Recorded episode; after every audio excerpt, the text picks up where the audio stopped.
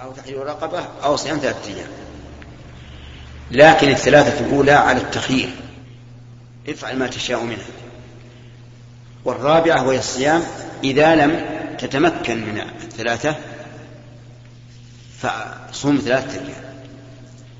إطعام العشر عشرة المساكين له صفتان. الصفة الأولى أن تصنع طعاما غداء أو عشاء ثم تدعو عشرة يتغدون أو يتعشون. أو أن تعطي العشرة طعاما رزا ومعه اللحم. ويكفي العشرة صاعين ونصف من الرز ومعه اللحم. هنا. فإذا كنت حلفت على إيمان متعددة إن كان المحلوف عليه شيئا واحد واحدا أجزأتك, أجزأتك كفارة واحدة. وإن كان متعددا فلكل يمين كفارة. مثال ذلك لو قلت والله لا أدخل هذا البيت. هذا يمين. ثم قابلك إنسان آخر وقال هيا بنا إلى فلان. قلت والله لا أدخل بيته. هذا يمين. ثم ثالث وقال لك هيا بنا إلى فلان فقلت والله لا أدخل بيته. هذا أيضا يمين ثالث. لكن المحلوف عليه شيء واحد. هذا يكفيك كفارة واحدة. لأن المحلوف عليه شيء واحد. أما إذا تعدد المحلوف عليه نظرنا إن كان اليمين واحدة كفى كفارة واحدة؟ مثل أن تقول والله لا أدخل هذا البيت ولا أكلم فلانا ولا أركب هذه السيارة. المحلوف عليه الآن متعدد لكن الحلف واحد. هذا أيضا يكفي فيه كفارة واحدة. أما إذا تعددت اليمين والمحلوف عليه فعليك لكل واحد كفارة. وإذا شككت هل عليك عشر كفارات أو خمس؟ فاجعلها خمسا لأنه اليقين. وما زاد فهو مشكوك فمشكوك فيه. نعم.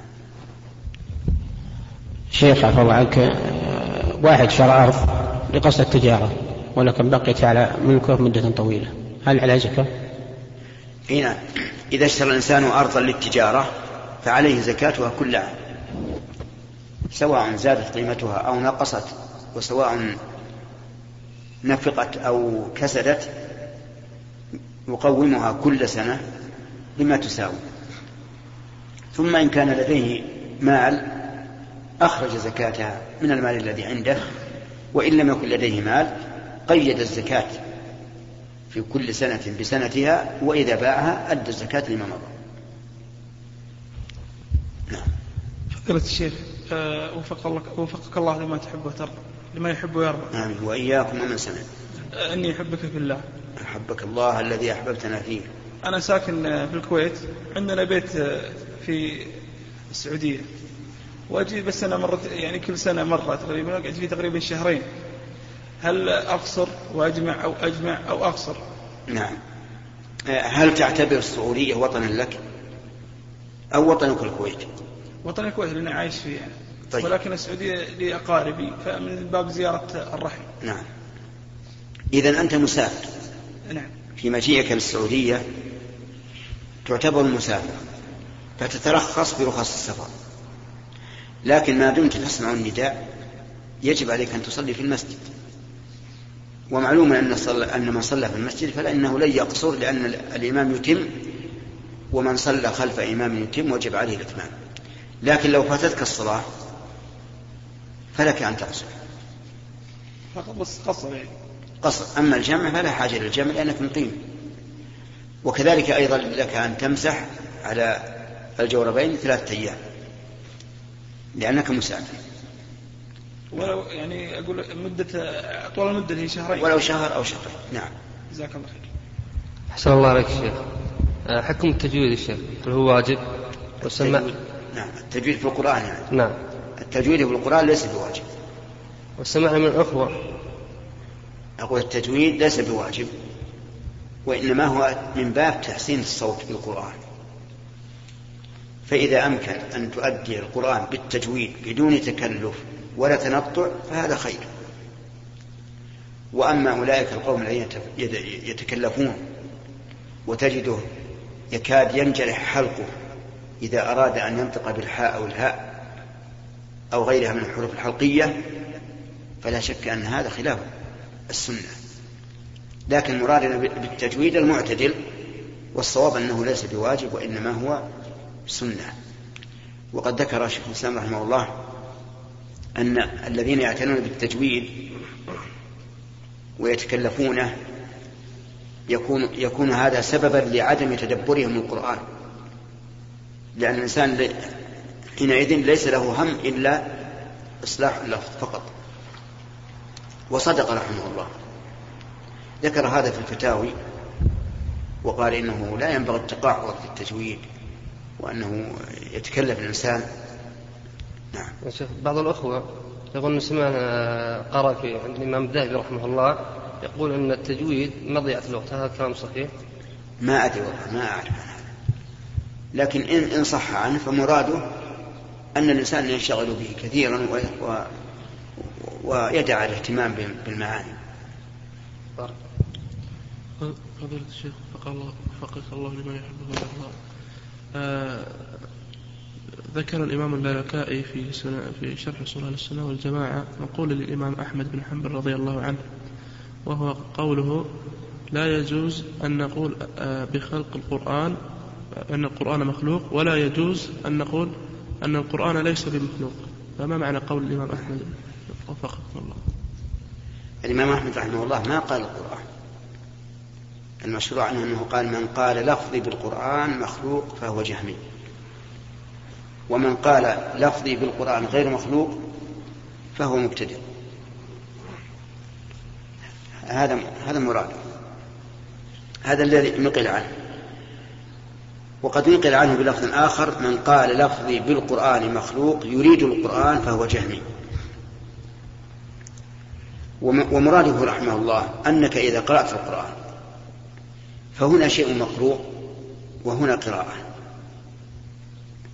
القراءة هي لفظك وحركة لسانك وشفتيك.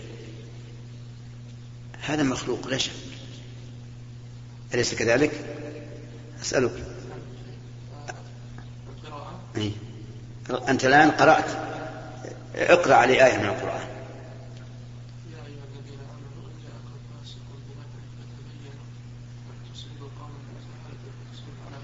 نعم الآن هذه القراءة فيها لفظ صوت سمعناه نحن وفيها حركة الشفتان واللسان والحلق يتحرك أليس كذلك؟ ألا تقر بهذا؟ لا نسأله ألا تقر بهذا؟ طيب هل هذا مخلوق أو غير مخلوق؟ يعني حركتك وصوتك اللي سمعته مخلوق ولا غير مخلوق؟ مخلوق طيب المسموع الذي هو القرآن أو المنطوق به هو مخلوق ولا غير مخلوق؟ القرآن غير مخلوق هذا التفصيل هو الحق. أما الإطلاق أن تقول لفظي مخلوق أو غير مخلوق فهذا لا ينبغي. والحاصل أن الإنسان إذا قال لفظي بالقرآن مخلوق. نسأل. نقول هل أنت أردت فعلك الذي هو فعلك من حركة اللسان والشفتين والصوت المسموع فهو مخلوق. أو أردت ما نطقت به وهو القرآن فهذا غير مخلوق.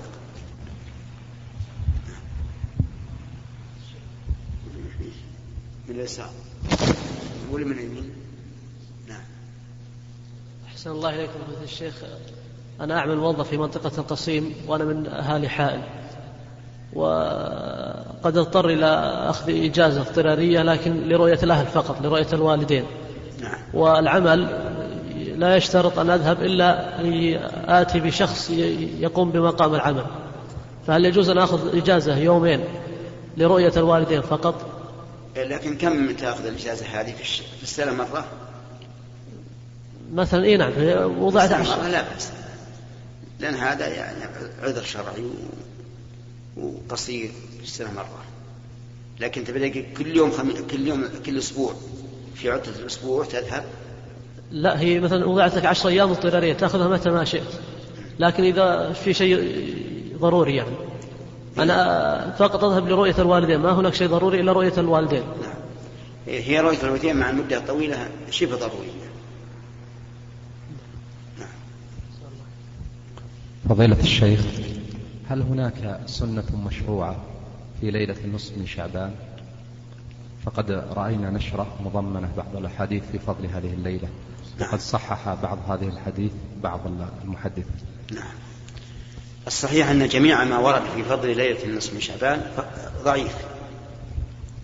لا تقوم به حجة. ومنها ما أشياء موضوعة مما ورد. ولم يعرف عن الصحابة أنهم كانوا يعظمونها. ولا أن يخص ولا أنهم كانوا يخصونها بعمل. ولا يخصون يوم النصف بالصيام. وأكثر من كانوا يعظمونها أهل الشام. التابعون ليس ليس الصحابة. والتابعون في الحجاز أنكروا عليهم أيضا. قالوا لا يمكن أن نعظم شيئا بدون دليل صحيح. فالصواب أن ليلة النصف من شعبان كغيرها من الليالي. لا تخص بقيام ولا يوم النصف بصيام. لكن من كان يقوم كل ليلة فلا نقول لا تقوم ليلة النصف.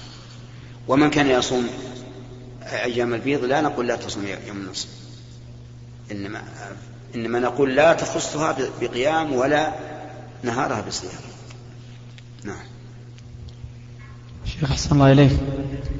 بالنسبة إذا الشخص ذهب يصلي وشك في نفسه هل أحدث أم انتقض وضوء أم لم ينتقض ماذا يعني, يعني إذا كان الإنسان متوضئا وشك هل انتقض وضوءه أو, أو لا فإنه يبقى على وضوءه. لأن النبي صلى الله عليه وسلم شكي إليه ذلك فقال لا ينصرف حتى يسمع صوتا أو يجد ريحا. وهذه لله حمد راحة للإنسان. حتى لو قوي ظنك بأنك أحدثت لا تلتفت لهذا. إلا إذا تيقنت. لكن لو فرض أنك كنت على حدث وشككت هل توضأت أم لا هل لزمك الوضوء أم لا؟ السؤال لك. نعم لو تعد عليه يعني الإنسان مثلا نقض الوضوء ثم لما أذن وأراد أن يذهب إلى المسجد شك هل هو توضأ بعد نقض الوضوء أو لا. يتوضأ. إيه يجب عليه أن يتوضأ. لأن الأصل بقاء الحدث حتى يتيقن زواله. نعم.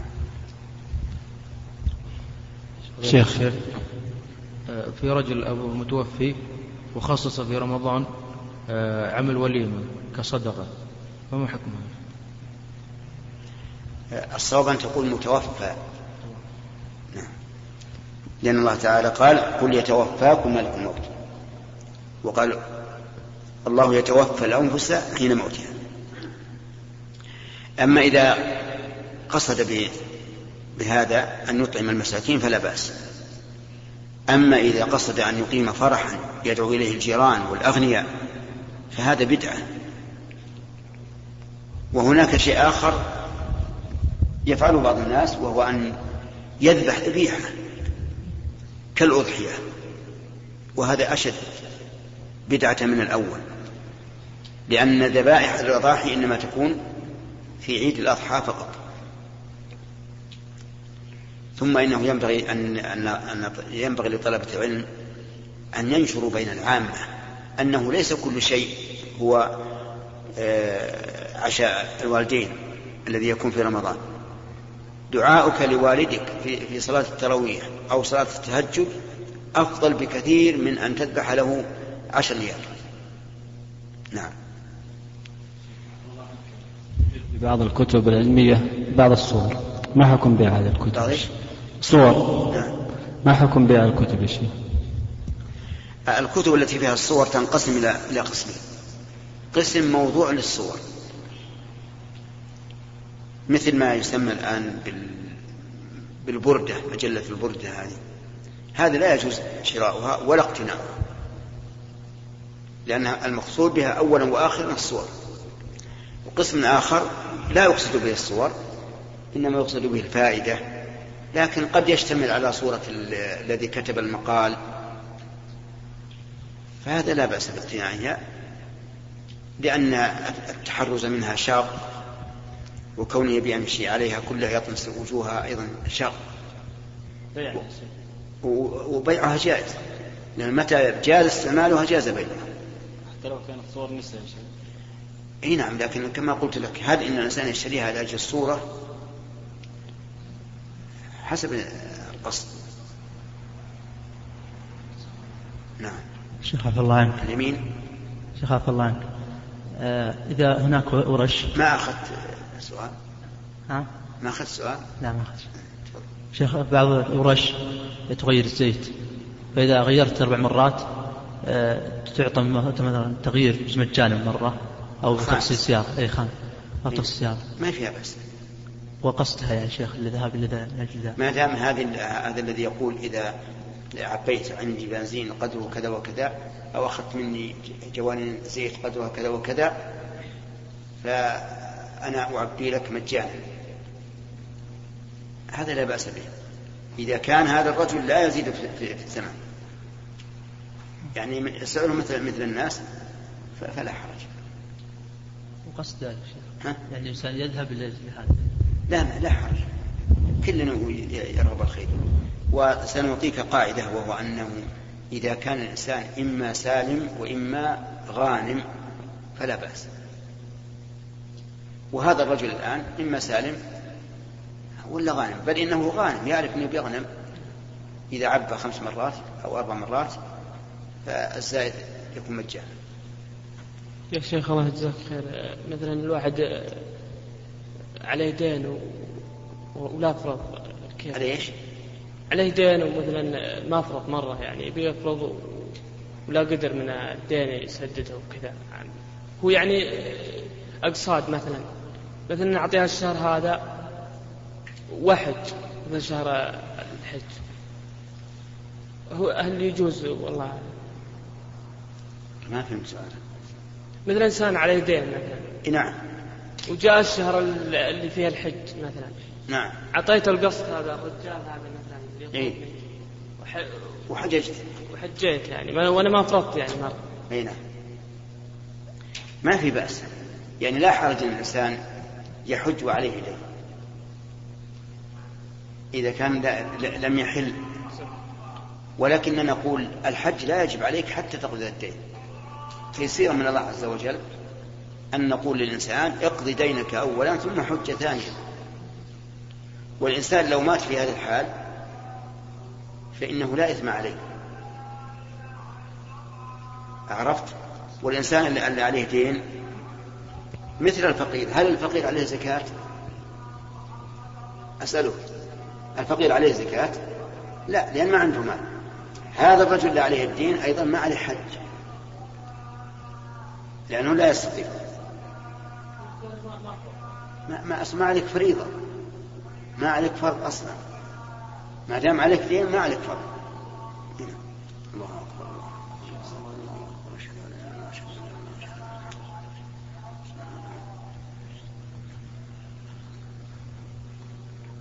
نعم هذا آخر سؤال. جزاكم الله خير. شيخ صلى الله عليكم. في بعض المحلات التجارية الآن يذهب المشتري لشراء سلعة ما إيش؟ يذهب المشتري لشراء سلعة ما من البائع. فيقول له البائع انتظر قليلا ويذهب ويأتي بالسلع من محل آخر. فما حكم هذا؟ وهل يدخل في السلام الحال أم لا؟ لا. أما إذا أما إذا تعاقد فهذا لا يجوز. لقول النبي صلى الله عليه وسلم لا تبع ما ليس عندك. وأما إذا تواعد وقال إيت لم العصر مثلا وهو كلمه الصباح على نية أنه سيشتري هذه السلعة ويبيع عليه بعد العصر. فهذا لا بأس به لأنه, لأنه لم لم يحصل عقد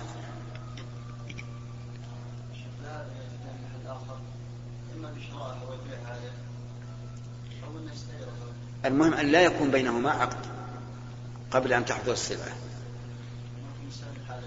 لا لا ليس من اسم الحال. هذا وعد. كل واحد منهما لم يلزم الآخر. لكن قال أنا إن شاء الله أحضرها لك في, آخر النهار. لو, لو ذهب الذي طلب الشراء واشترى من آخر ما قال له الآخر ليش تشتري؟ هنا.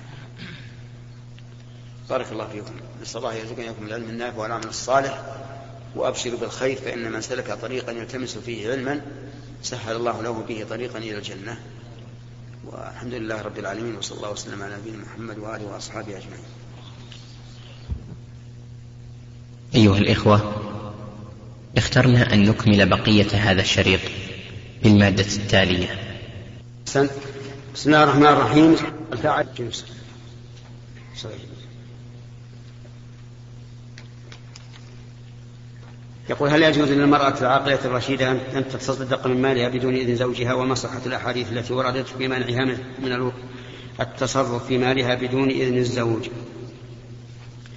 الصحيح أنه يصح أن تتصرف بدون إذن زوجها.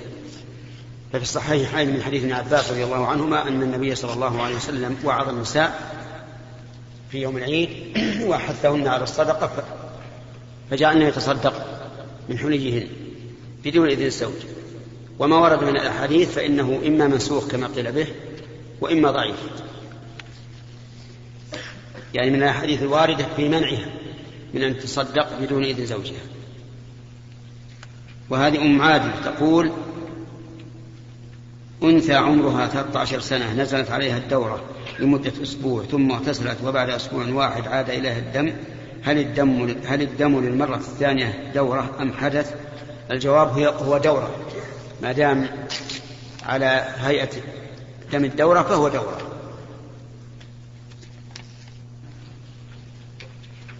هل للمرأة أن تغطي وجهها أثناء الصلاة بحضرة بحضرة النساء؟ وهل جلوسها مع النساء وهي مغطية وجهها يعد من التنطع؟ نعم.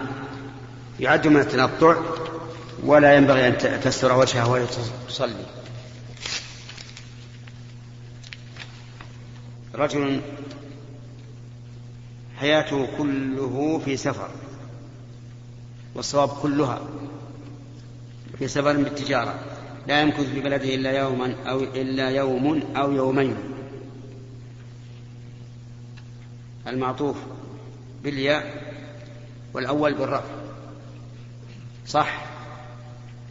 لا مو صح. إلا يوما أو يومين. ثم خرج مسافرا ويستمر في هذه الحال. بدش اللي بعده؟ ها؟ سنين. هل هذا مسافر يقصد الصلاة مع هذه الحال؟ الجواب نعم. هو مسافر. ما دام له, ما دام له محل إقامة فهو مسافر.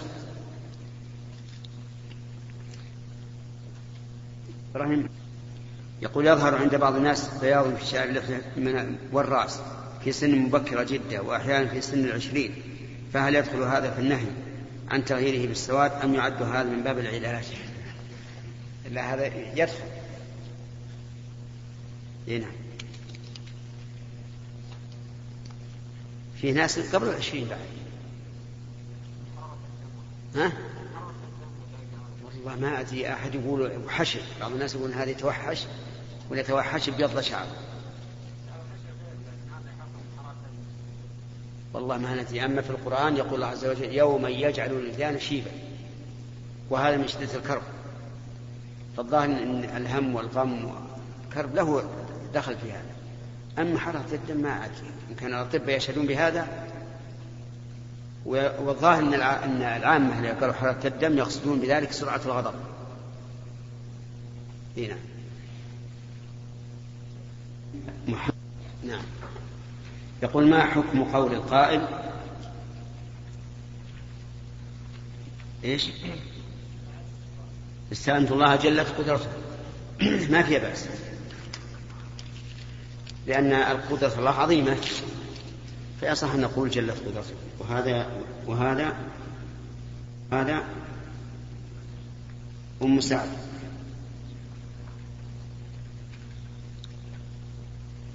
تقول هل زوج الأم محرم.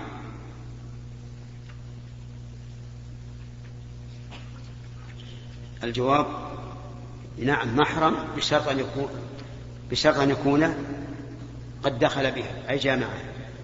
يقول الله تعالى وربائبكم اللاتي في حجوركم من نسائكم اللاتي دخلتم بهن فإن لم تكونوا دخلتم بهن فلا جناح عليكم.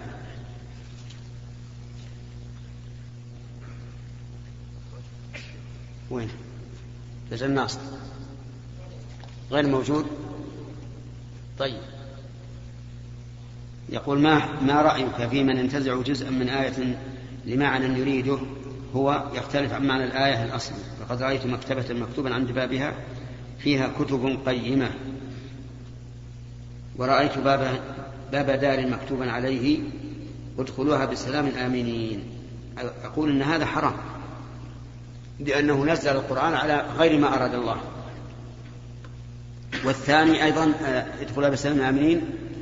آه، نعم حتى الأولى أيضا فيها كتب مقيمة قد تكون الكتب غير غير قيمة ولكنها ما هو ما يعني ممكن يجيب أن يقول أنا, أنا لم أقل فيها الكتب القيمة. فيها كتب قيمة يعني بعض لكن كونه ينزل الآية على غير ما أراد الله هذا لا يجوز. أما الثاني ففيه محذوران. أولا أنه نزلها على غير ما أراد الله والثاني أنه قال آمنين. ومن, ومن هو آمن في هذه الدنيا؟ نعم. لا أحد. صفات المنافقين ذكرت في الحديث أربع صفات. بأنه إن وجدت يكون صاحبها منافقا خالصا. ونجد في القرآن أكثر من ذلك. إي نعم. فما هو فما الجمع بينهما؟ وش وجدت في القرآن؟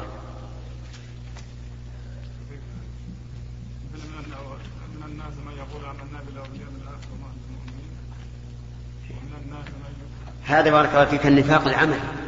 اللي في الحديث نفاق عملي لا اعتقادي فهذه الأربع تكون الإنسان فيها منافق خالصا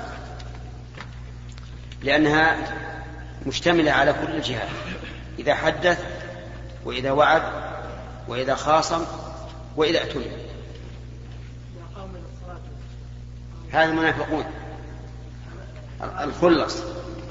النفاق الاعتقاد. أيها الإخوة في ختام هذه المادة